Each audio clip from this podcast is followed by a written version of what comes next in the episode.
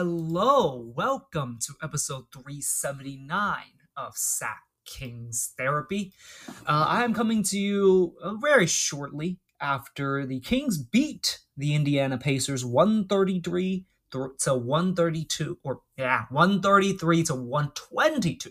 It was not that close, thank God. But it, it they got a little it got a little uh sketchy at the end, but the Kings do pull it out and kind of avenge their loss uh, from uh, from was it two three weeks ago uh, in Golden One Center, and they kind of made the Pacers kind of look like the Kings, honestly, like from about a month ago.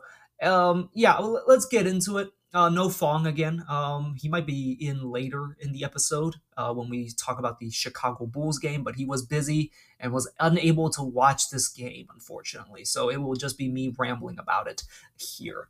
So, uh, the Kings, they come into Indiana. The Indiana's on a second night of a back to back. They were without Turner uh, this game. And I think they, they might have had more injuries. Let me just quickly look really quickly so Miles Turner and Jalen Smith were out. Um, yeah, I probably should have noticed Jalen Smith, but without uh, Miles Turner, uh, the Kings, well, Sabonis basically had a free reign to just bully guys down low. Um, he went that like they had to guard him with Isaiah Jackson, I think I think is his name. And while he's actually, I do really like him. There's a dude that plays with good energy. He's simply too small to guard uh, Sabonis, and he just dominated him down low.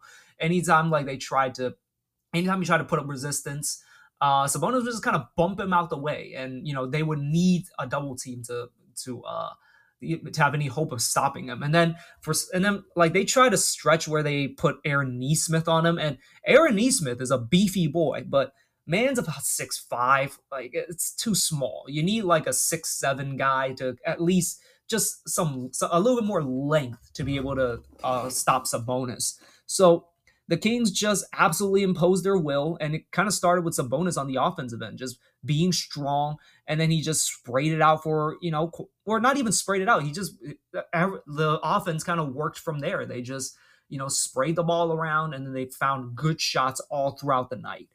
Um, Harrison Barnes had had a you know a really good game where 22 points, hit four threes. All of them were very crucial.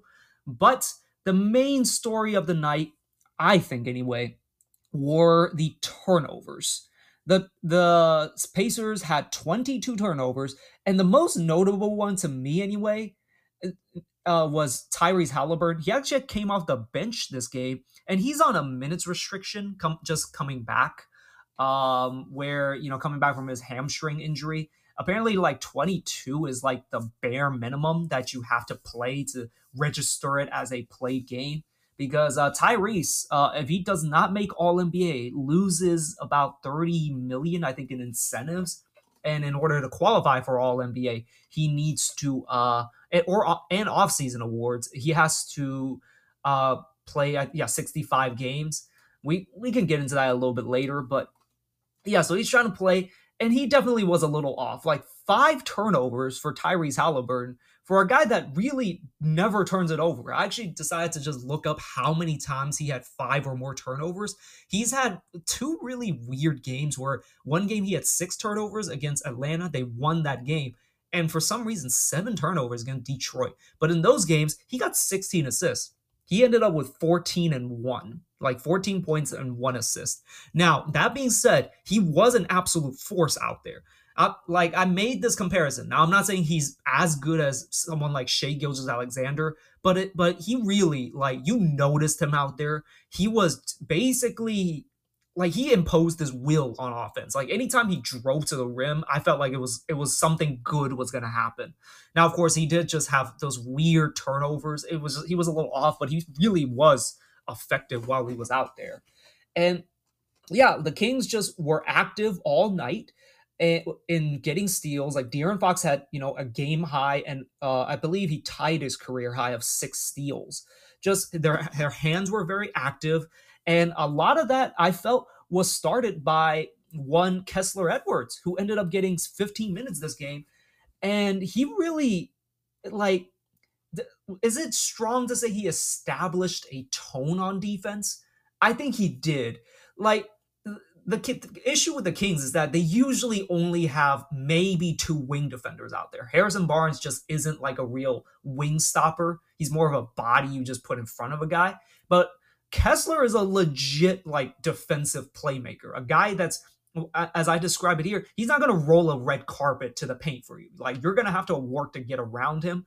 And then also, he was so active on the help defense, like digging his hands in there. He got he had he got a jump ball with Siakam at one point, and then and then he was just and he got two steals of his own, and also like a a, a rear view block that was really impressive. He was he really just gave the Kings so much more juice on defense. And I've always wondered why Mike Brown didn't play him. Now, granted, you know, zero points. He very much is a offensive non-factor. Like guys are gonna help off of him, although the Pacers defense was pretty awful, honestly.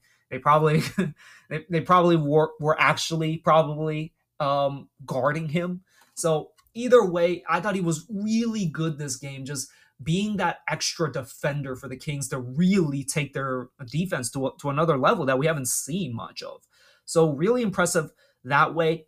The offense, uh, like with both teams, I thought was actually pretty even most of the game. The uh, Pacers really went cold in the third quarter, and again, a lot of that was actually the Kings' uh, defense. They were just so active, you know, so just aggressive, and just able to pick the pockets of so many guys. Also, there was there were just some weird plays where I don't know what something was on that ball and guys just kept dropping the ball, passing it off of other guys. Something was off. Like Aaron Nesmith had two plays where they secure the ball and for no reason he just drops it. There was one where they try to push in transition, they pass it up to Nesmith who just drops the ball. And then there was one where I think it was him and Isaiah Jackson. They they secure the rebound and it just slips out of Nesmith's hands, who dives on the dives on the ball but isn't able to save it. Just a weird game. And then there were moments where uh what's his name? Like, you know, like De'Aaron Fox would just randomly get the ball stripped from him. Uh, there were there was a time I think like Fox like just passed it off of uh, Kessler's ass and it became a turnover. So maybe it was something with the ball, but either way, the, the Kings defense, like in the third quarter, shut down the Pacers offense, especially when Tyrese was on the bench. Like, you know, TJ McConnell, they because they had Kessler in there, like couldn't really have his way as as much. And holy moly, they went under screens for him. Like that was like a simple adjustment, and I can't believe how well it worked because TJ McConnell couldn't drive to the rim as easily when you go under the screen, and he's not going to punish you from three. Although I think he did hit one, but it's he's not a guy you guard out there. But yes, the, the point is, I thought most of the game, like offensive wise, was actually pretty even, but the Kings' offense, what or Kings' defense was the difference maker. They got they got you know uh, steals um, and then runouts they ended up getting 31 points off of turnovers to the Pacers 18. Now the Kings did turn over 16 times themselves, but it there I it, I don't I didn't feel like they were as devastating as the ones that the Pacers did, where they turned the ball over. That ball is you know going it going to the other side for a layup or a dunk or a three.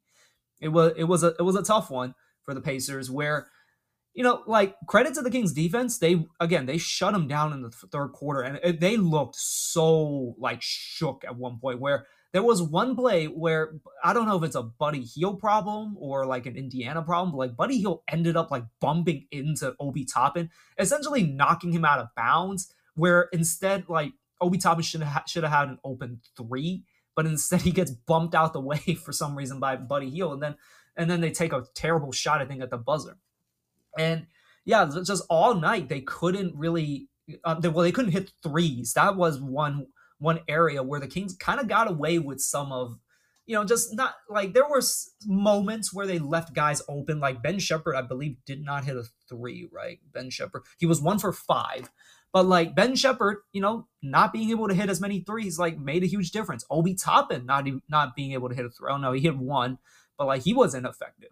So that was kind of the difference in the game. Like the Kings like shut shut down the uh shut down the Pacers on offense for a stretch and then, you know, they, they kind of played them even on the offensive end. So, you know, really impressive display by the Kings, in my opinion. Now, granted, you do have to put in the caveat they didn't have Miles Turner, they didn't have Jalen Smith, and they were on the second night of a back to back with their superstar nursing an injury. So they so they were definitely limited. And you know, I wouldn't brag about this win like that much, but you know, impressive win by the Kings to just you know bounce back after what was a really rough showing in Miami. And you know, they avenged their loss from earlier in the season, making the Pacers look like the Kings uh, at, at that time. So, you know, like a win's a win, and it's not as easy to win to beat a team on the second of a back to back as it seems for the Kings. So, like, you take you take these kinds of wins wherever you can get, and you know, like all the credit in the world uh, to the Kings for just kind of changing up their game, and also like you know going toe to toe with the best offense in the league and also being able to slow them down a little bit. So, very impressive win. Um, everyone deserves their flowers. Let's go over just some of the individual players.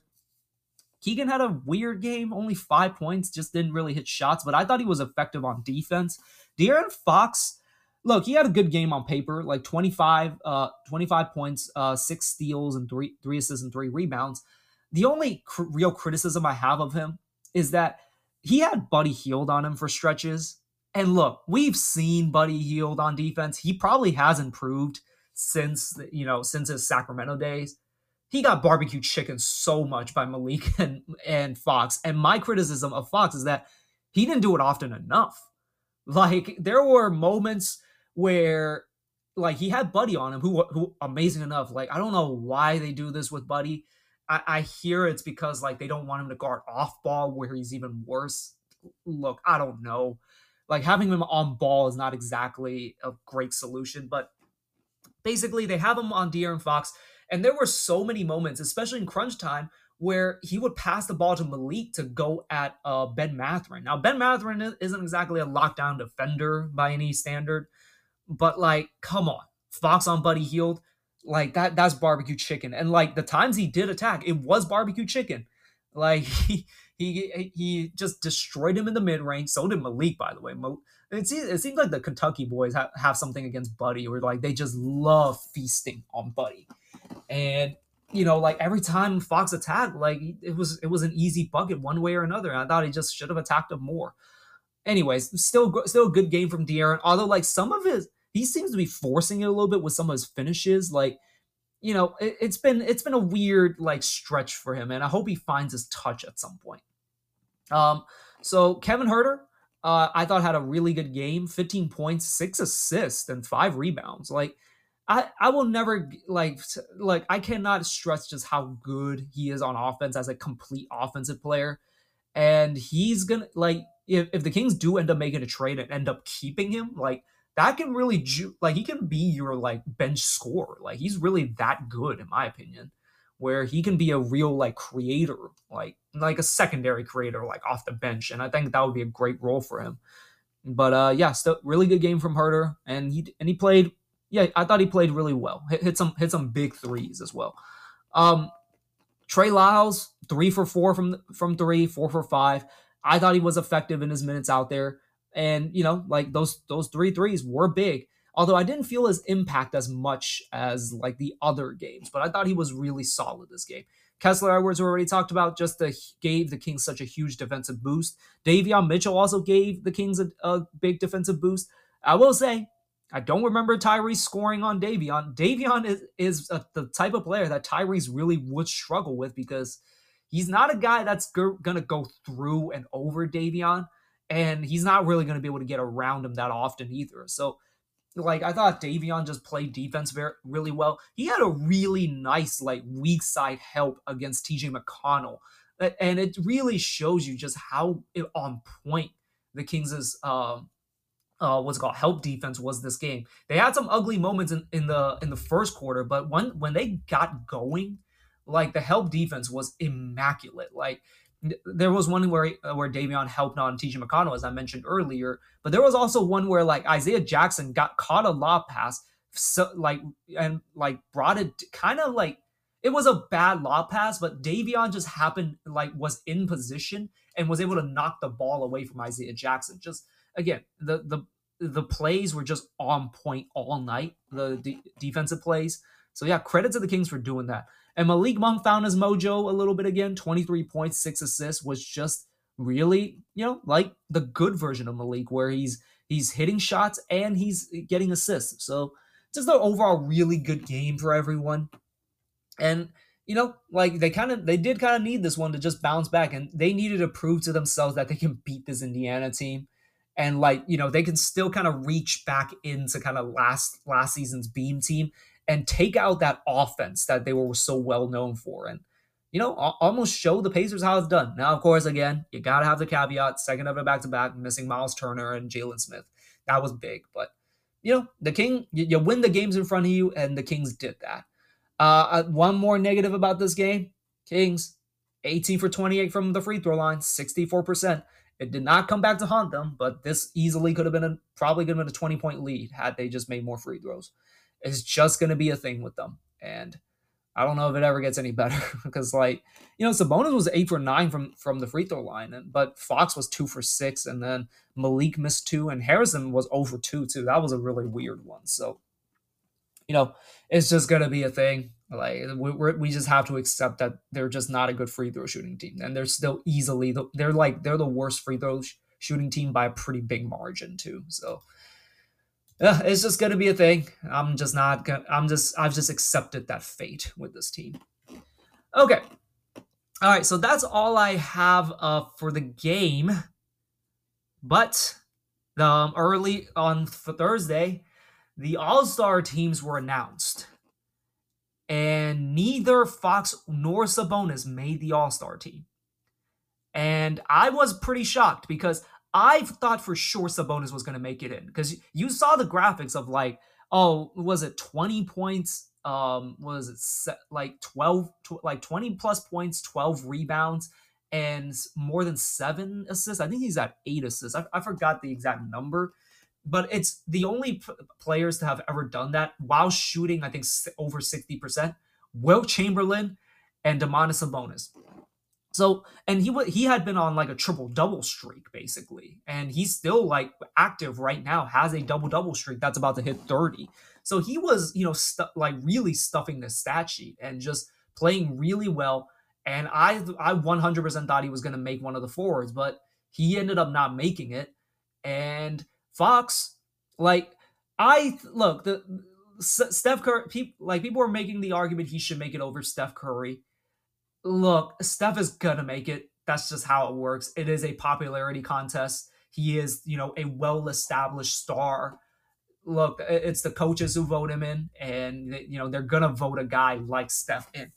Devin Booker, it was a bit of a coin flip, between like him, him and Fox. You know, like Booker didn't make it last year. Maybe they're trying to make up for that. But like it really was a coin flip. Like they're both they're both teams are kind of like in the same um, like ballpark in the standings. And then like Devin Booker is having a really nice season, like especially when he's playing. Like he is he's not missed a lot of games. He's missed some games, but you know he's played he's played quite a few games. So it was a bit of coin flip between the two of them, and I can get that one what I what I thought was controversial was the fact the guy the two guys that are really sus. I mean, you can add three because like Steph Curry, I guess, but again, I've already explained Steph like he kind of has to make it just because of just uh, what he means to the NBA game. The two sus guys that made it onto the team, Anthony Davis and Karl-Anthony Towns.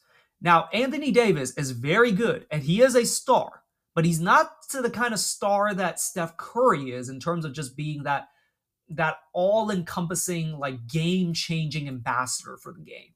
He's a very good player, but he's he's not like, you know, the the arguments over the offseason. He's not a superstar. Like he's not LeBron James, he's not Steph Curry, he's not Draymond Green to that to that degree. Like he's just not like that. He's not within the consciousness of the of the casual fans. I'll just say that. But but like you know he has been playing very well but they are the nine seed. Or like let me check really quickly. Where are they? Let me check really quickly. Yeah they're the nine seed right now in the play-in. So it's pretty crazy that the lakers got two all-stars that way. But to a certain degree i can get it. He's been great and he is a name but i didn't think he was the kind of name that would actually be able to overcome like where his team is in the standings. But the really sus one, well, now, of course, Karl-Anthony Towns, he's on the number or the number two team actually in the standings right now. Like they're they're actually tied. Like I don't know why OKC is actually ahead. Maybe they have the tiebreaker, but um, Minnesota, like they're the they're the they're the second seed right now, and Ant Edwards is gonna make it. Right, he is the he is the face of that team and gonna be one of the faces of the league. But Karl-Anthony Towns, don't get me wrong, he's been good and he is he is pretty crucial to the Wolves' success. But honestly, the guy I thought that would have actually made it over him was his teammate Rudy Gobert because again they're the second seed. It makes sense for them to have two. But Karl-Anthony Towns is a bit of a running joke in the league where he's not really a winning player. You know, he says stupid shit.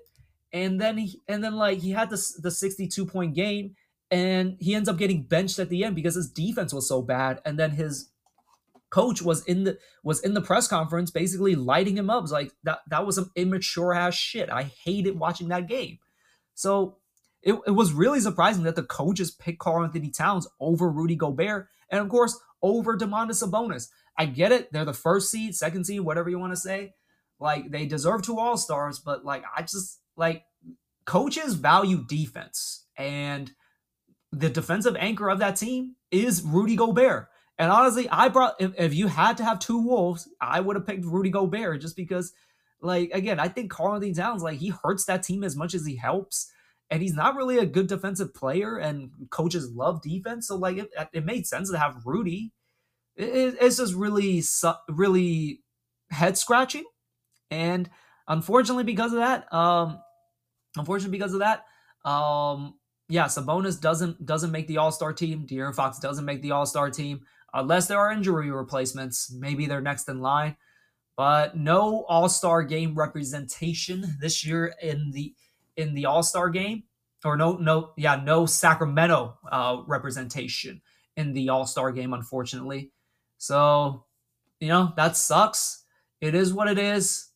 But ultimately, as long as like Sabonis and Fox make all NBA and they can get their money, it's all good. This ultimately is kind of like a stupid little thing, anyways. Like, let's be honest, the, the All Star game's been trash for so many years at this point. Last good one was the 2020 one, where they essentially did it for Kobe. you know, after he passed away. And that was a really good one, but there hasn't been really competitive ones. It's a, it's a glorified pickup game. Nobody wants to get hurt. Nobody wants to play hard. It's just it's just boring to watch. So it ultimately is what it is. It sucks that we don't have the two like we don't have any representation. But hey, the Kings can use that as motivation and you know play with a chip on their shoulders. And you know, surprisingly, a lot of the national media actually agreed with us in snubbing these two. Let me take a drink of ah, good drink of water. Uh, like the national media was on was on, like on the Kings' side. They thought at least one of them should have made it, and you know they were kind of the same thing. We're like, why? How the hell did Karl-Anthony Towns make it? And you know, like the hipster ones are like saying, like, well, why did Steph Curry make it? Uh, again, he's one of the faces of the league. Same thing with kind of LeBron James. LeBron James is gonna be on that team. There were people like saying, yeah, he's he, he's got to be on the reserves or like, oh no, he's not playing well enough to make the. He, no, LeBron is making that All Star team. That's just how it works. And you know, like it's rare to have everyone so seemingly so united that the Kings that the Kings got fucked on this one basically. So good to see everyone kind of get together. And you know, ultimately, it doesn't really matter. It is what it is. We'll we'll just have to. The Kings will just have to kind of pick up their pieces and just move on and it looks like De'Aaron's good, like planning on doing that. He had been saying like he doesn't care about the All Star All Star game. Maybe he does. Like you know that that's just kind of one of those like template player like those template responses. Like no, I don't care about the game. I just want to win. Blah blah blah. It, it like okay, like as long as he doesn't care, you know why, why should we to a certain degree, right? And Sabonis doesn't really say anything, so like I don't know if he cares or not, but I think he loses a million dollars, a million dollar bonus uh, for not making it, which is unfortunate. But we'll see if there's any injury replacements. So far, there's no injuries in the West, but in the East, uh, Julius Randle and Joel Embiid will be out the All Star game. Uh, Julius Randle, I believe it's a dislocated shoulder, some sort of shoulder injury, and then Embiid. Uh, he, he he injured his left knee after Jonathan Kuminga fell on him, and I want to speak on that really quickly. There was a lot of talk about like you know the, how stupid the 65 game rule is, and like how it basically forced him to play. Look, it I don't know if the if the 65 game thing is what forced Joel Embiid to play because if he doesn't play 65 games, he does not get to win MVP basically. And you know, he was out there, he didn't look great. And then unfortunately, the shit cherry on top is that Jonathan Kuminga fell on him and injured his knee. I'll say this, like, let's not I, I don't really blame the 65 game thing. Look, the it was a freak accident. He probably shouldn't have been out there, but like even if he wasn't out there this game, there there very much could have been another game where, you know, an accident like that just happens and he injures his knee anyways. So like that's kind of just my take on it. The 65 game thing, maybe just move it to like 60 or 62. Like 65 does seem a little high. It, I don't I don't have too many thoughts on it. Look, it's making a lot of players play. Like Kawhi Leonard and Paul George have played damn near every game at this point. So like it, it seems to be working and right but right now they're just to have to weather a storm, weather the storm of just you know these bad injuries and bad PR. Like Tyrese was complaining about the 65 game thing and you know, he seemingly kind of like pu- pushed pushed himself to play this game, and he did not look right. So, you, if, if, it is peer pressuring the players into playing as much, like, look, it's not great. I'm always uh, uh, like under the assumption like players want to play if they can play. Like if they have to sit out, like that prob like, look, I'm not comparing myself to them. I'm not an NBA player. Surprise, surprise. But like, look, it, if I'm not playing, it's because I'm really, really hurt. It's gonna take a lot to keep me off, keep me from playing. You know, and I assume a lot of players are like that. Like they want to push through, but like they're they're they're kind of like held back by you know the the uh, medical staff, the organization, uh, amongst a bunch of other things. So like when they're not playing, I always assume, look, they must be injured. I'm I don't think like they're ducking people like how Denver fans kept saying like Embiid's like ducking Jokic. Jokic didn't play in Philadelphia, right? Or I don't even remember. I think last year like, Jokic didn't play in Philadelphia. Some something something like that. But it, it is what it is. I don't have like that big of an issue with just with the um with the 65 game thing. Just just just like take take it down a few games and maybe it'll solve everything. I think it's a good policy to have if like just to motivate certain like players that could just like play more. Okay. Uh last thing I'll just quickly talk about. So I just watched Friday Night SmackDown. Uh Bayley uh picked Io uh for the ch- for, to face at WrestleMania. That's pretty dope. I thought the segment wasn't that great. Bayley doesn't seem to be the greatest promo. But like, I, you know what? The result is there. I'm I'm really looking forward to that to that match. Um, but the big news is that looks like Cody's not going to pick Roman for Romania. Looks like plans have changed. I, am very curious to see what the Fightful Select report um, is for for what happened. But the Cody said he's not going to challenge uh, Roman at WrestleMania, and instead The Rock came out. He gave Cody a hug and it looks like that match is set. I don't like it. Look, and I'm the biggest Rock fan. I haven't been a, as big of a fan of as uh, of him like for a while, but like that does that mean like we're we're gonna get another year of Roman? Just look, I I understand it has to happen, and like you're you don't have that much time with the Rock, but yeah, I thought you had to have let Cody finish the story and then run the run the Rock versus Roman some other time. It just didn't have to be. Uh, I just like maybe there's still going to be a change in there somewhere, but like I, I don't like where this is going, and it really makes you know Cody losing last year really stupid because honestly, I thought the right thing to do was have Cody win the title, and then on and then next night on Raw you have you have the Rock come back and just said, "I'm the head of the table." Boom, you set up for WrestleMania 40 instead of like you know set up for WrestleMania 40. It doesn't have to be for the title, and it could just be for the head of the table moniker. Uh, I, I don't I don't like it. We'll see like how things unfold. Maybe that maybe they'll throw in a, another twist. Um, but right now I don't like where this is going. So that's my quick thoughts on it. We'll see where it goes. Hi, listeners. We have partnered with HYV Designs to bring you a discount on their store. Please go to etsy.com slash shop slash H-Y-V-D-E-S-I-G-N-S and use promo code SKT15 on checkout to get a 15% discount on their items. They have everything from King's Light the Beam memorabilia to BTS light sticks to Genshin Impact coasters and much more. Check out their store on Etsy.com and use promo code SKT15 on checkout to get a 15% discount. Link in the description.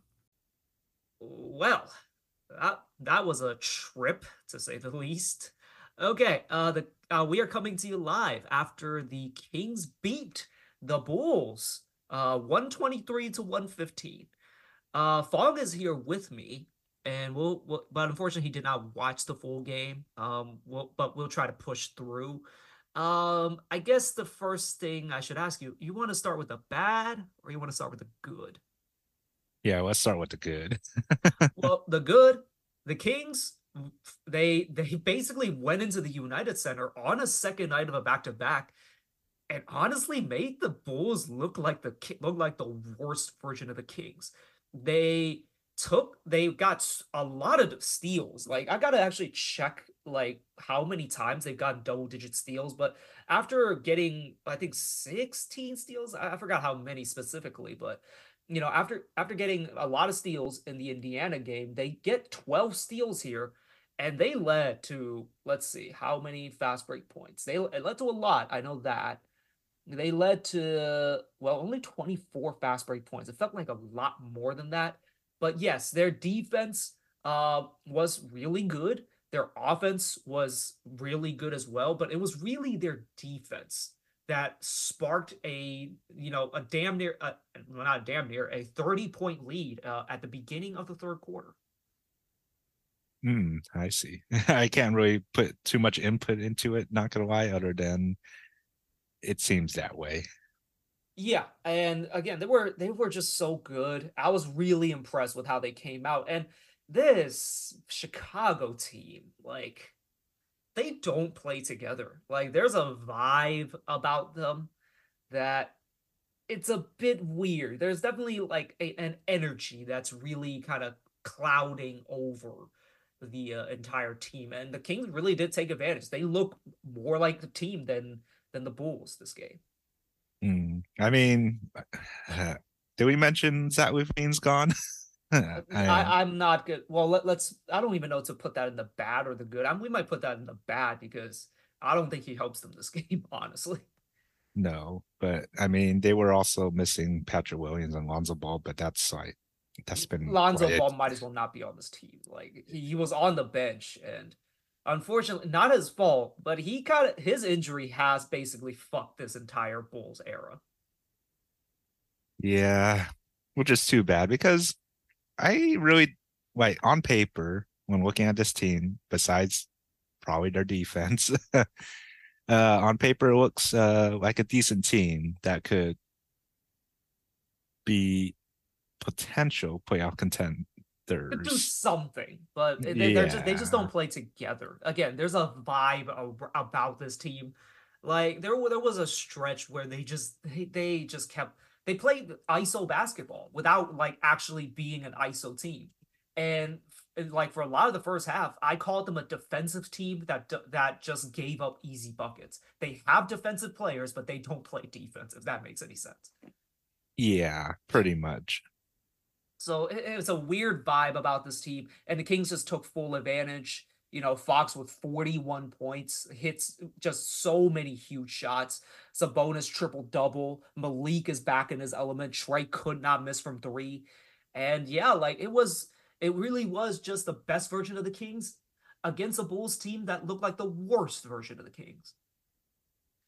Okay, well, uh. let's uh let's go on to the bad then. The bad I did mention the Kings went up by 30 early in the third quarter.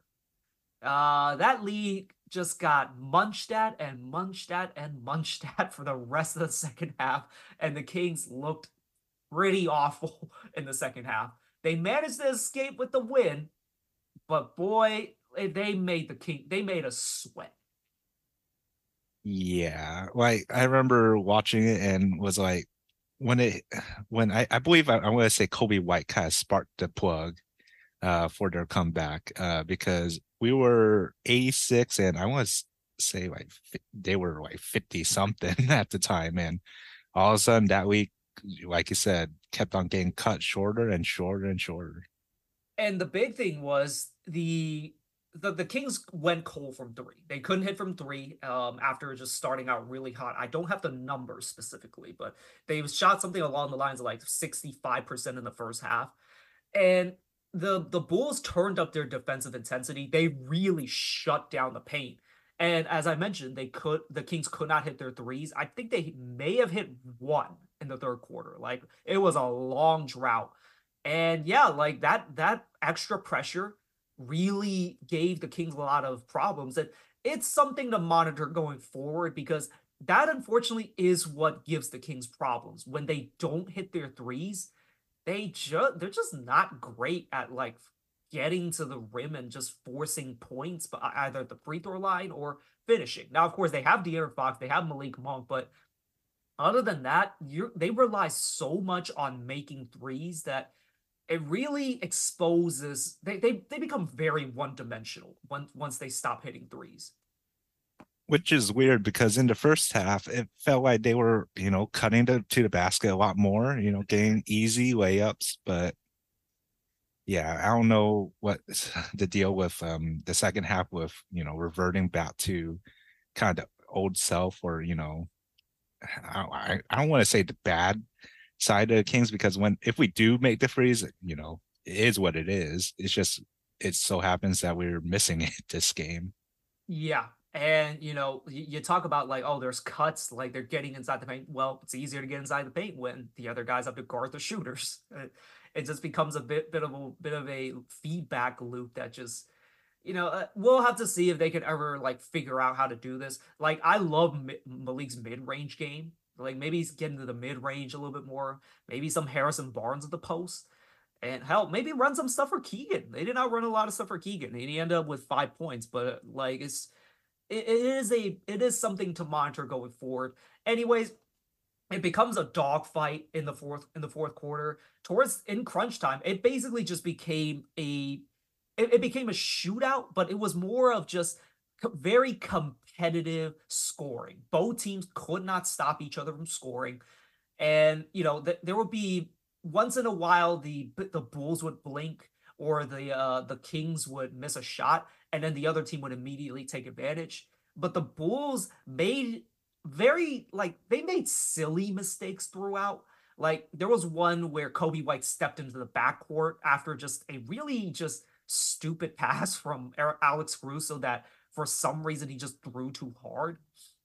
And they step into the backcourt. And then there were multiple and then there was another one where Caruso couldn't secure a rebound and the Kings get the ball back and I think draw a foul on the next player. Maybe maybe the Bulls get a stop, but either way, that that just little mistakes like that just uh, kind of doomed the Bulls, who really were on a roll. But credit to the Kings for you know going going like shot for shot with the Bulls and you know make like keeping the keeping the lead just far, far enough away from from the Bulls and you know not letting them complete the comeback.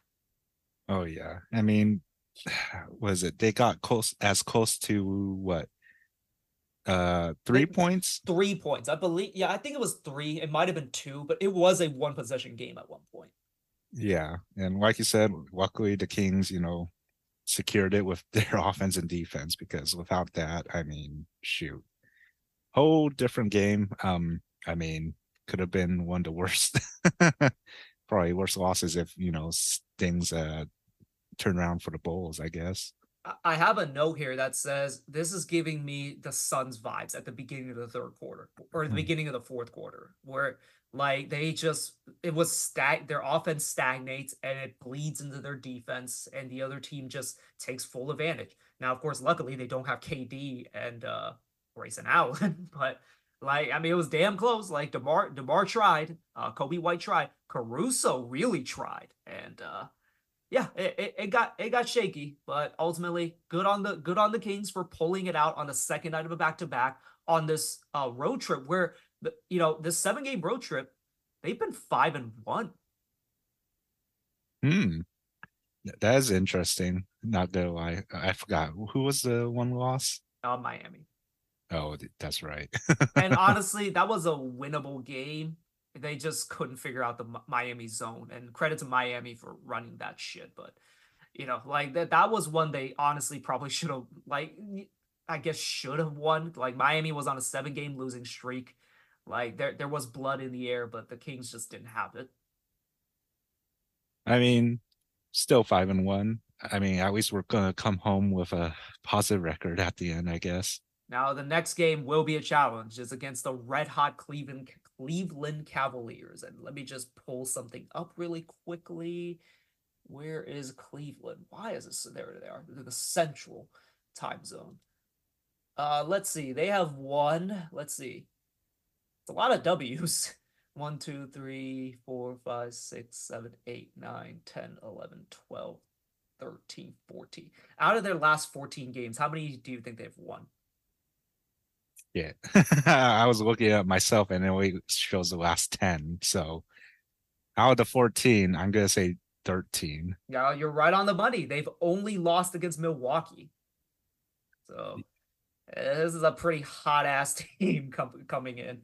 And yeah, they're you're you're looking at a really good um Cleveland team. Now, of course, they they just got back Darius Garland and Evan Mobley, and let's see if that fucks things up. But you know, they're they're a really good team. So this will be really this will be a challenge for the Kings for sure. Well, I guess we shall see. We shall see. Uh, one little note that I have about the Bulls: Caruso might be worth two picks to me that dude is a winning player. I I loved what I saw. Now, ultimately, he ended up kind of costing the costing the Bulls the game with just really ridiculously aggressive defense that got that got uh free throws for the Kings. But he he's so good. Like he, if you miss out on Kuzma, I'm not saying the Kings should do this. They definitely should consider like should they just pivot to uh to Caruso and give him like a pick. Like if you could talk them into a pick and a pick swap, I'm okay with that. I don't know about two picks, but like you could talk me into two picks. Well, I mean, as long as the Bulls are willing to give Caruso up, because I mean, to be honest, I don't know what their plans are after uh, having LaVine down. I mean, Lonzo's been down, Grant Williams down. Oh, not not I mean, Grant Williams. Uh, Patrick Williams. Patrick Williams, not Grant, but Grant uh, Williams, very different player yeah very different but uh yeah I, I don't know what their plans are to be honest it seems like they just want to put together a bunch of guys that they hope they could get far with i mean they they I, thought this team was going to get them far and yeah. it, unfortunately like don't be wrong Coby White's been good but you need more than that and yeah it's a it's it's a tough it's a tough look for them I don't like you're not the only one who doesn't know what they're doing. Most of the league doesn't know what the hell they're doing, like keeping this team together. And you know they wanted to trade away Zach LaVine and then analyze everything from there, but they haven't been able to trade Zach LaVine, and he's going to be out uh, this season with foot surgery. I mean, is Demar on the board? Not saying that he's on the board. Yeah, but, not... but the thing is, their pricing of him might be a little high for what he is. He was good this game, like 14 for 15 from the free throw line. Fucking ridiculous. But but like did not shoot well. Oh yeah. I mean, I wish the best for him because I I like DeMar. It's just the situations that he's been in for the past, you know, half his career is uh kind of skewed, I say. I mean, like you, you put him on a team that needs a little extra offensive juice. Like he's the perfect guy. But then again, do you want to give up two picks for him? Like I doubt it's like like probably he's worth one pick on it, but he is an expiring contract, and you know there's risk involved with that. And then like he might not be good enough to warrant two picks anymore. It, it's it's a tricky situation, but we'll see what the Bulls do. We're not a we're not a Bulls podcast, but I would love to have Caruso. This dude is good. Oh yeah.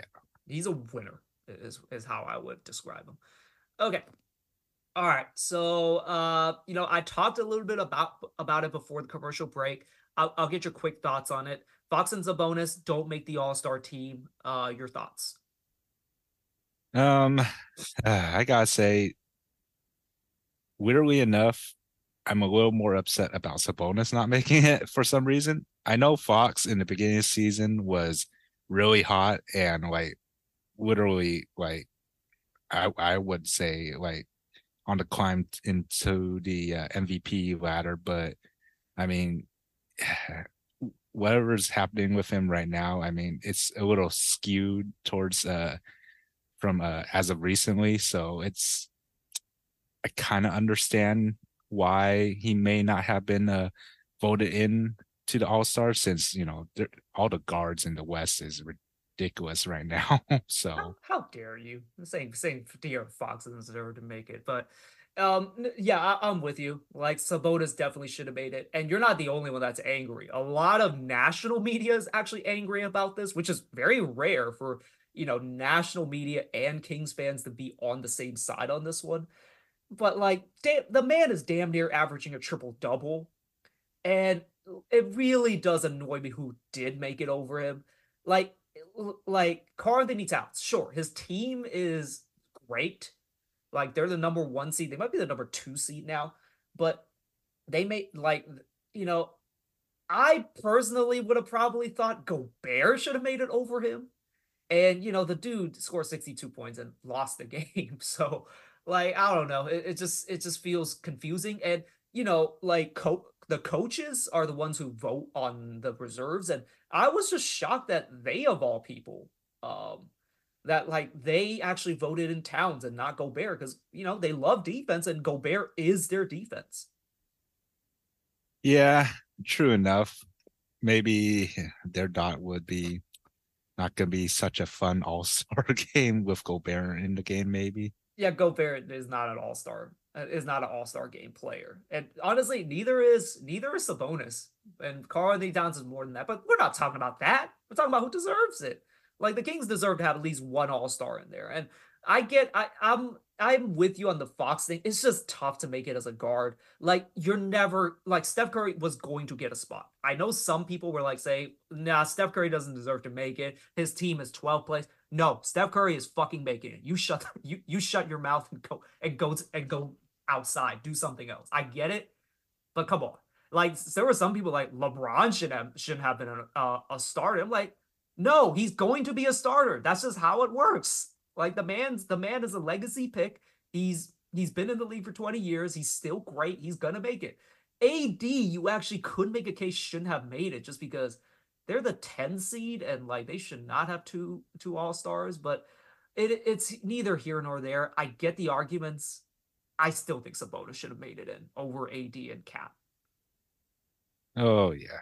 But you know, it is what it is hopefully this kind of fuels the fire in them, which you know in the past what's was it two or three games since uh the news came out. I mean, it seemed like they're playing a lot harder than usual, and well, they're you know, proving they're two and zero. Oh. Yeah, proving uh hopefully whoever voted them out wrong. And you know, like for those of you that say like you know Booker shouldn't have made it, the, the Suns are a good team. Booker's actually averaging 28 and 7. Like, it's a pretty nasty ass number. Uh, Fox, to his credit, you know, 27 and 5. Like, he's not exactly a slouch, but like that just shows you the the talent pool is so deep for guard, specifically in the West. In the East is a bit of a trash fire, but you know, we're not in the East. Yep. I mean, I feel like if we were in the East, I I have a feeling that both of them won't make it to All Star. Not gonna lie. Yeah, a lot of people are like saying Trae Young should have made it. Man's out actually averaging 27 and 11, but I mean it's the same thing. Your your team is fucking trash. Like what are we talking about? So, anyways, yeah, that's our thoughts. Like we really think they should have made it, but like uh, the it's it's a little bit unfair, but at the same time, it really just does show you how deep the talent pool is. Oh yeah. Okay, let's uh let's talk about the main thing that I really want to talk about. And there's been actually been quite a few updates uh about this. So we'll, we'll get your thoughts first. Uh The Rock is back. Yeah. and he's going to be facing Roman at WrestleMania, most likely. They have not announced it, but Cody and Roman had a segment. Cody says, I am going to finish the story, just not at WrestleMania. And then he brought out The Rock, who had a stare. Does The Rock look a little weird to you? I, uh, weird in what way? Because I can't. I don't know Something what. about like his neck is like ridiculously thick now, and I don't know if it's just because he's gone full bald. I mean, he's I've, we've seen him full bald before, but he looks weird. Hmm. I'm looking at a clip right now. For some reason, in my opinion, his body looks smaller than his he- head. Like the head head to body proportions weird, in my opinion. Like I made a joke. He he's looking more and more like the rock guy from from Fantastic Four. I forgot his name. Like it's like he's it's like I think if you compare like his previous pictures, he's morphing more and more into the rock guy. Oh, You, you know what I'm talking about, right? From Fantastic Four. Yeah, yeah, yeah, yeah, yeah. Um, I forgot his name, but I know what you mean. But yeah, so your thoughts on The Rock probably facing Roman at WrestleMania? I I really don't know. Like, are, I really want Cody to finish the story with the belt from Roman, but are we gonna see The Rock finish off um what you call it the this whole uh His bat- thing, his yeah thing. we'll just This- call it his thing. yeah with Roman at this point. So I mean what does that mean for the future of WWE? I mean, how long is The Rock gonna really stay on this? Oh, so that that's the interesting thing. Uh, let me go through some of the news that has since come out. So, according to Wrestling Observer, the plan the plan was for The Rock to face Roman at some point this year, not at Mania, but he Oh. was slated to actually, you know, face him at some point. Basically, they said, "Look, this Cody story, we're gonna finish it at Mania, okay? Yeah. we, we just can't have that." and you know we'll just we'll we'll just have it like at Saudi Arabia or SummerSlam or like an event, okay? hmm So, but the Punk injury changed those plans. It was it was supposed to be Cody versus Roman at Mania at the time of the Royal Rumble, and it was still the plan at, on Raw, but plans changed after that. Yeah. What? With The Rock coming back? I mean, Well, no, well, The Rock actually was back already. He had joined the TKO board. Now, what the fuck does that actually mean? I don't really know. yeah. But he had he had rejoined the board, and apparently he had actually been pushing really, really hard to actually have it had to to have, face Roman at WrestleMania. But I'm guessing as Triple H and creative, they said no. The plans changed. Well, that's great. I mean, you think The Rock's winning it then? The belts, I mean. let's uh we'll, we'll hold off on that but uh so again at the royal rumble and on raw eh, before they knew about the punk injury it was supposed to be punk versus seth and cody versus reigns and or and also uh, well now diverting to um after well the reasoning for the plan change there's a speculation there's not been a report about this but speculation from fightful and i think a wrestling observer and also a pw insider. Part of the reasoning for the change for the rock main eventing wrestlemania they're hoping to divert the intent the attention from the vince trial to something positive like the rock main eventing wrestlemania against roman reigns Sure. sure. and, and, Ah, and to real and to just check in on how that's going tmz of all places is actually covering the controversy about the rock not being very rock's return has not been popular and tmz is actually covering it right now so Oh. not a great start and apparently at a live event today uh, they they played the clip from friday night where the rock returned the live crowd was booing oh, really? it's not like crazy loud but you can hear you can hear boos Hmm. I see. I mean, like I said, if The Rock wins the belts, how long is he gonna stay for the next person to win it back? It- he'll actually be around, I think, if he does win it. Like Uh-huh. it's, it's, it's he's joined the TKO board again. I don't know what that actually means. Does it mean like he's gonna be another part timer? Maybe, but apparently he's really lobbying. He he was not only lobbying to actually be face Roman at WrestleMania. He is trying to lobby to win. So there is a real possibility that he wins the the, the belt. Dear God, I, I personally don't think it's gonna happen. that he's gonna win. Yeah, I I, I- don't see it. Dear But- fuck. but I, I can I could be wrong, but you know. So yeah, I, I gave my I gave my thoughts. I don't like it.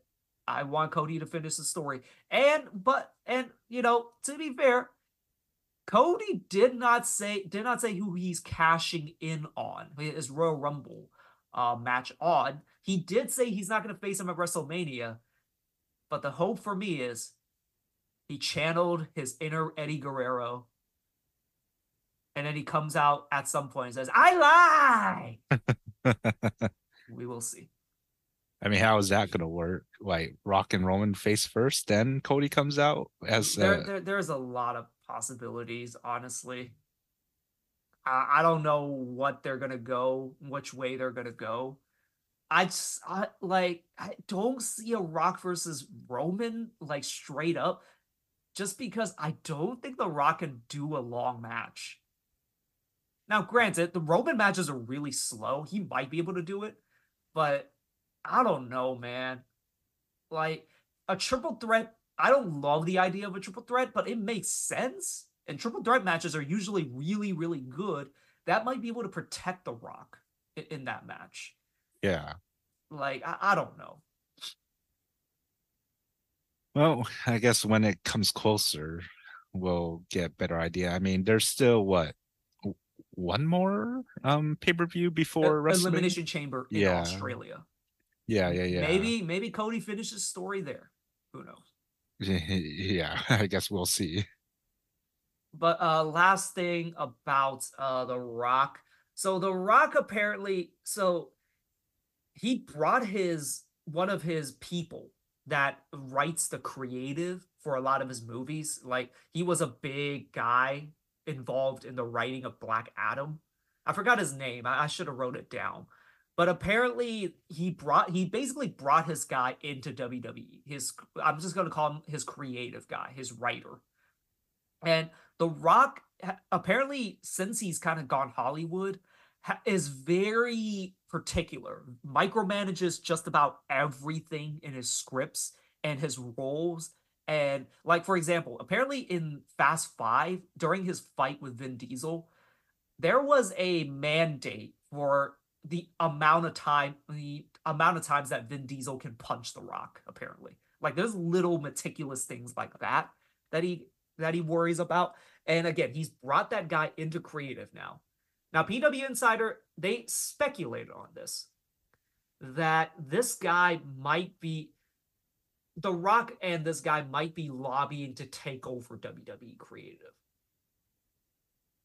Hmm. Specu- it's speculation right now. There's no there's not an actual report uh saying that's happening, but it's something to kind of keep an eye on. Like, it, does The Rock just never lose anymore? Oh Does he just does he just squash Roman at WrestleMania?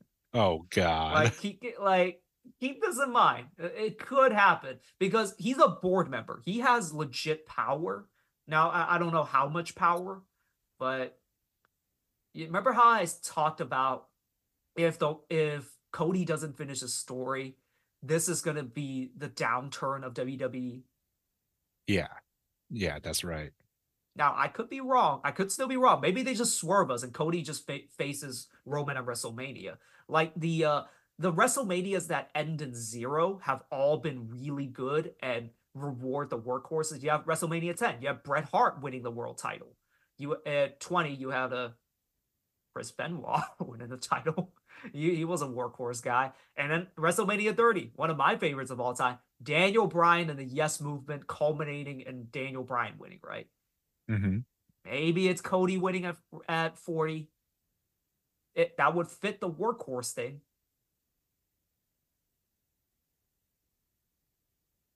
But we'll see. Oh. okay.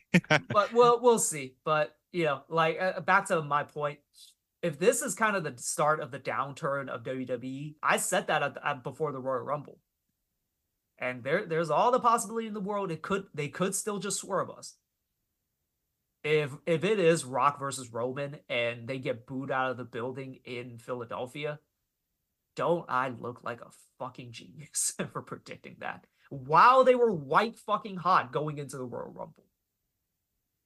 Ah, geez. So let's say so for Triple H at this point, since you know, I we all thought he would be the one that He- would Still head a creative right now. still head. Okay. So with the rock on the board, I'm assuming that whatever goes around with um how they create the stories, it still has to end with Triple H, right? We'll see. We Hmm. don't know right now. We we um, I assume H still has final say.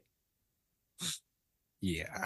Let's Look, look. h- Here's what I'll say. I don't know if last year if Triple H had final say. Like apparently uh, Vince had kind of squirmed his way back into WWE creative at that point, but like I, I don't know anymore. Well, I mean, there's not much information yet. Hopefully there's more news that to come out because if it's leaning towards that way, man, this this ain't gonna look pretty. I remember how I just uh, said the live event they boot The Rock? The the WWE clip that was uploaded with The Rock's return, the most disliked video in W on the WWE channel, apparently. 400,000 dislikes. Ah, okay. It's not very popular online, but if you look at the reaction that that it got uh, on SmackDown, they love it. And I understand why. The internet the internet community is not the entire community. The hardcore fan base is not the entire fan base. But WrestleMania is going to be filled with hardcore fans, and I I am gonna predict that they're gonna get the shit booed out of them at WrestleMania. Yeah. Well, when the time comes, we'll see. We will see. Yeah, uh, very eventful week to say the least. Like amazing enough, like the the, the thing I really don't care to talk about is the, the Kings right now because the the wrestling world is so interesting right now that you know, like it's WrestleMania season, and you can't say they've kicked they've kicked it off to an incredible start in terms of just coverage because so much shit has happened. oh yeah. Okay. Uh, well, do you have anything else uh, you want to talk about, or should we just call this an episode? Mm, I don't think so. I mean, anything in the gaming side for you lately? Uh, nothing really. Um, I, I I haven't told you guys this. Oh, I didn't tell you this. I, I told I told it on an episode, but I basically had to replay like six hours worth of Baldur's Gate Oh, Um, Jesus. because uh, I accidentally let one of the characters die by accident. Oh my gosh. So okay. I, unfortunately, I had to restart the game. So No, really? Well, not not not completely restart. I had to play basically six hours backwards. oh, wait. I had to reload a save that that like that only had three hours of playtime instead of nine, which I, which was where I was at at one point. Jesus Christ. yeah, so it, it's a great game. There's still so much I need to do. I'm still not out of Act One. There's I think three acts, but uh oh yeah, it's a it's a big game. I don't know if I'm ever gonna finish it. I see. Well, in terms of my side, still haven't touched Destiny yet. But we've been playing, was it Palworld? Have you heard about that? Well, of course I've heard about that. It's the biggest thing in the world. It's uh it's isn't it people say it's Pokemon with guns or something? Yeah, it's surprisingly pretty good for the price, not gonna lie. Yeah, um well I'm probably not not to play it, but like I mean it looks fun. I mean I've, I've heard a lot of positive things about it. So good to see you guys are having fun with that. oh yeah. Okay. Uh well, anything else uh, you want to talk about? I don't think so, but next weekend, uh, that's where things get juicy, I feel. Yep, there's Um, not. I don't think there's any NBA game, so we will we will have an entire segment dedicated to uh, that. Oh yeah. I mean, your. I mean, we already have we have your prediction. I already have my prediction. Uh, Chiefs for me. You- You'll have Niners, and yeah, we you can celebrate or I can celebrate. We'll see how that goes. Uh, we shall see. Okay, well, if you have nothing else, let's call this an episode. Thank you guys for listening. We'll catch you guys back after the Cleveland game. yeah, we'll see you guys later.